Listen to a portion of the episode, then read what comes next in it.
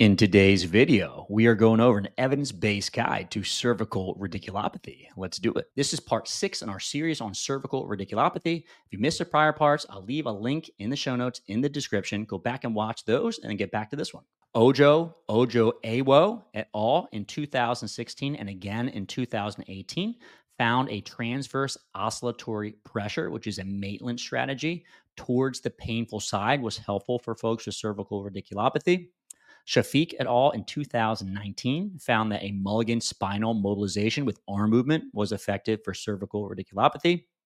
Waqas et al. In two thousand sixteen found that a thoracic manipulation was actually better than a cervical mobilization, although both in group, groups improved over the course of time. And then Young et al. In two thousand nineteen also found that thoracic spine manipulation to be effective for patients with cervical radiculopathy. The Young study actually included a placebo, which is kind of nice to see. So a sham thoracic manipulation doesn't work as well as an actual thoracic manipulation.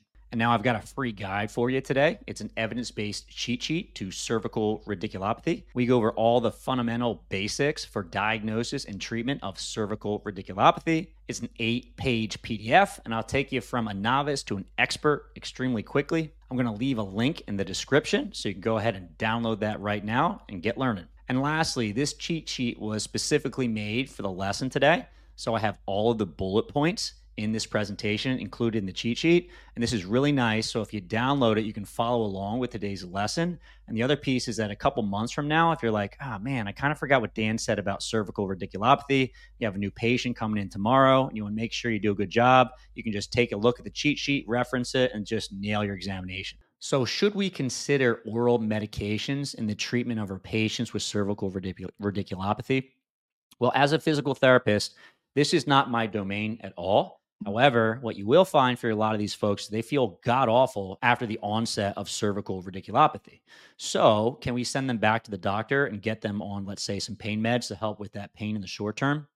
So Gusemi et al. In two thousand thirteen found that a short course of oral corticosteroids reduced radiculopathy-related pain in the short term, which is sometimes exactly what you need it for, to get over that hump where things feel actually absolutely terrible. So it might be a consideration, your patients that are very, very painful. Obviously, you just refer out to a physician who can do this. Just keep in mind, in the long term, you're probably going to have the same outcome, so you don't need to push N SAIDs on your patients either. When should you consider corticosteroid injections in your patients with cervical radiculopathy? Largely, steroids can be considered after four to six weeks of failed conservative treatment. A two thousand seven Cochrane review supported the use of epidural steroid injections in patients with cervical radiculopathy. However, this was low-quality evidence. Dewan et al. In twenty twelve, via a systematic review, found good quality evidence to, to support steroid injections for cervical radiculopathy caused by a disc herniation. However, there's only fair evidence for radiculopathy caused by spondylosis. So if you have a patient that has more of the degenerative symptoms, they may not do as well with an injection. If you have a patient that has an acute cervical uh, radiculopathy due to disc herniation, they may do a bit better with a corticosteroid injection. Stav et al. Found a significant benefit in pain and function with epidural steroid injections for at least one year in patients who had not improved with physical therapy and N SAIDs. So if you have a patient that's really far out from the onset of their cervical radiculopathy, one year or more, they can still have an improvement via using a corticosteroid injection. The thought being is that if this pain has been lingering for so long, surely it can't be an inflammatory condition, but it does seem that, like I said before, mechanical compression for a long period of time will stimulate this cascade of inflammation, and a corticosteroid injection seems to be useful even if it's a year out from the initial onset.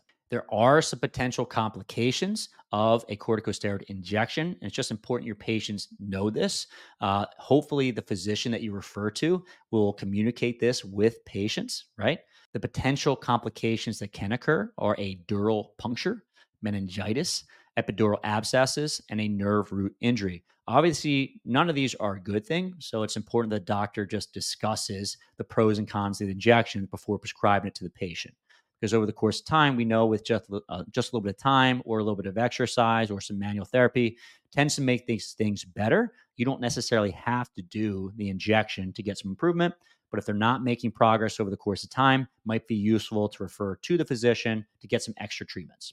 when should you consider surgery in your patients that have cervical radiculopathy? Well, largely, surgery is going to be saved for folks that fail conservative treatment. So if you spend weeks and weeks and months and months, and you're not making any progress whatsoever, you can send back to the physician and they can discuss the possibility of a surgery, okay?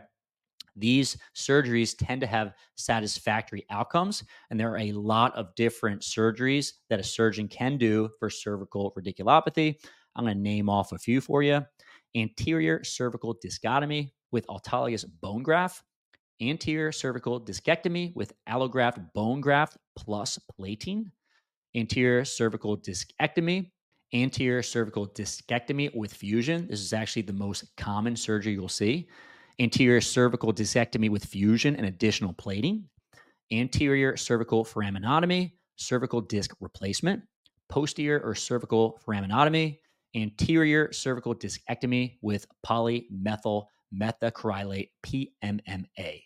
So I'm not going to go in depth on these different procedures just because that would take forever, and I'm definitely not an expert on those, but just keep in mind there are a lot of options for the physician, okay? In terms of which surgery is going to be most effective, Gao et al. In twenty twenty-one actually found that of all of these surgeries, they all have similar positive outcomes. And what that means is that you may have one surgeon may prescribe one technique, another surgeon may prescribe another. What technique they use is going to vary a lot on what type of injury you have within the neck. Is it more of a intervertebral foraminal issue? Is it more of a disc issue, right? The surgeon can choose which surgery is going to be most effective and whichever surgery they're most comfortable with.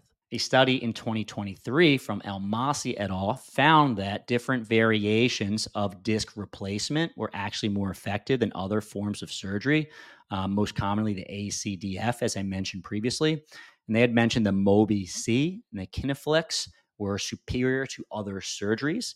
And this is a specific type of disc replacement procedure. If you guys like what you're learning about so far, then the next logical step is to sign up for the Fitness Pain Free mini course. I've made an absolutely free mini course, and we go over four vital lessons for coaches and clinicians. The first lesson goes over how traditional schooling has failed us. Now, I'm actually a really big fan of education, and I think that physical therapy school actually prepared me pretty well to work with the average person. However, I really didn't learn how to work with the population that I want, which is people in the strength and fitness world. So I'm talking about powerlifting, bodybuilding, Olympic weightlifting, sport of fitness, and really people that just love working hard in the gym. And really my goal with the mini course is to help you understand how you work with this population to get them out of pain and keep them training. The next lesson is seven reasons why people get hurt in the gym. So it's vitally important they understand the injury mechanisms or why people get hurt in the gym. If we don't understand why folks are getting hurt in the gym, it's going to be very hard to rehabilitate those folks because let's say we do get them better, they go right back in the gym and get hurt in the same exact way they hurt before. The other piece is if we want to keep these folks safe for the long haul, we have to understand the main reason why these folks get hurt in the first place so we can keep them in the gym training as safe as possible and minimize that risk of future injury. Next, we go over four simple steps for getting your clients out of pain.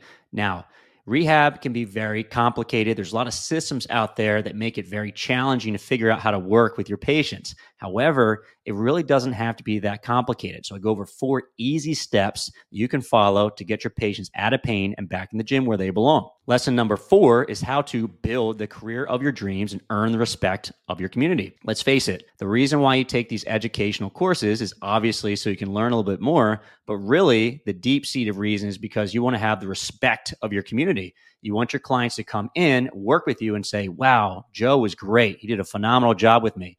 Tell their friends and their friends come to see you. And after a while, you're very valued and respected within your community. So I'm going to teach you how to do that. The second piece is that if you know these skills, it doesn't always mean you have a ton of patients going through the door so you can work with the population you want to work with, right?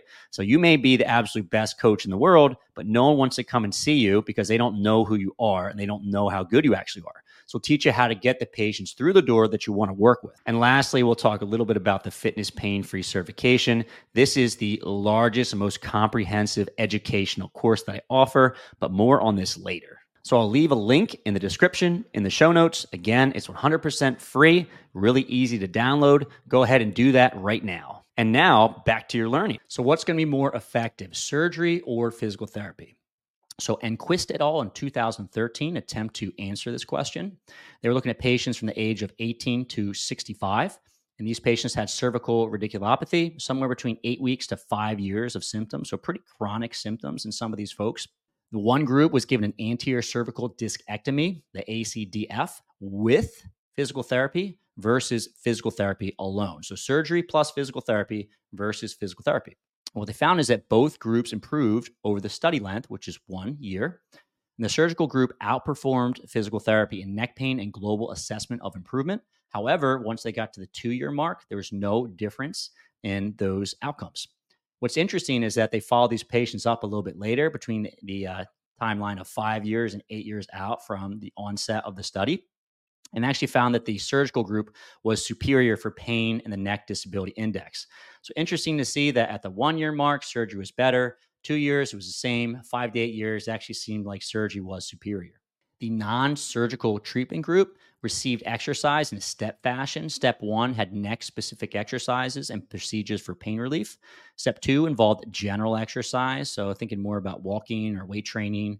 Uh, step three involved pain coping, increasing self-efficacy, and stress management strategies, because we know these things can be related to neck pain.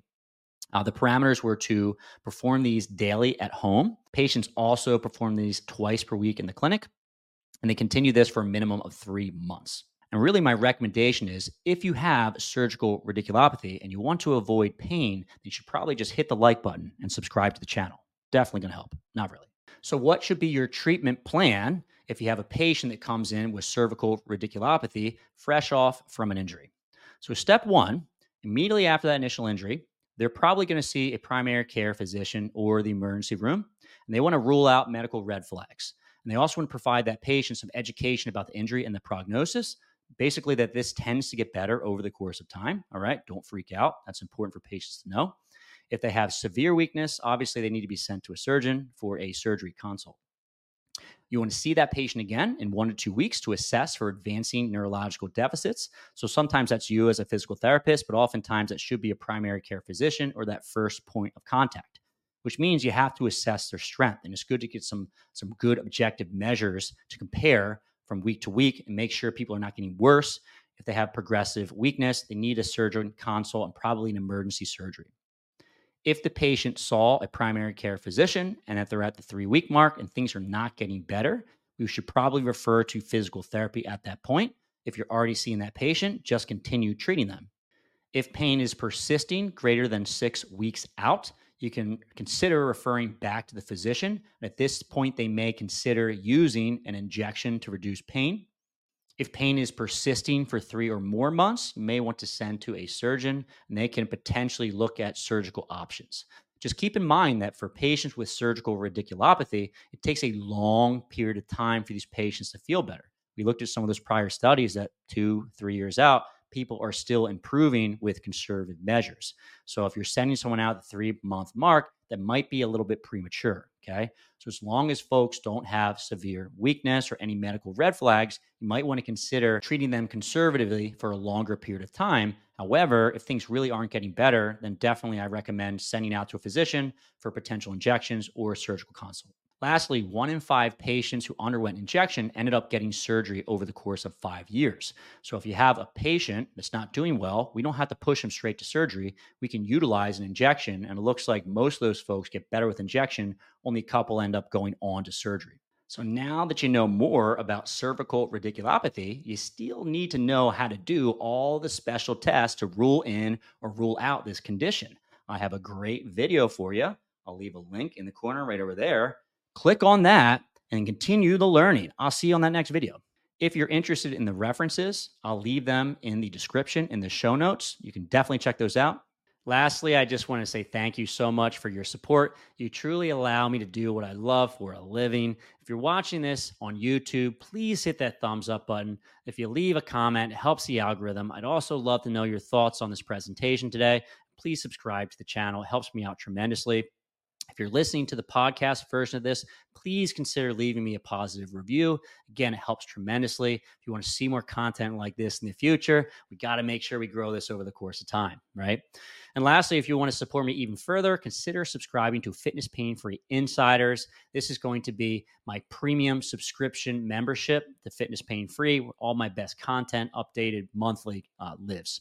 So head to fitness pain free dot com, click on the programs link, click on Fitness Pain Free Insiders online library, just one dollar for a week trial.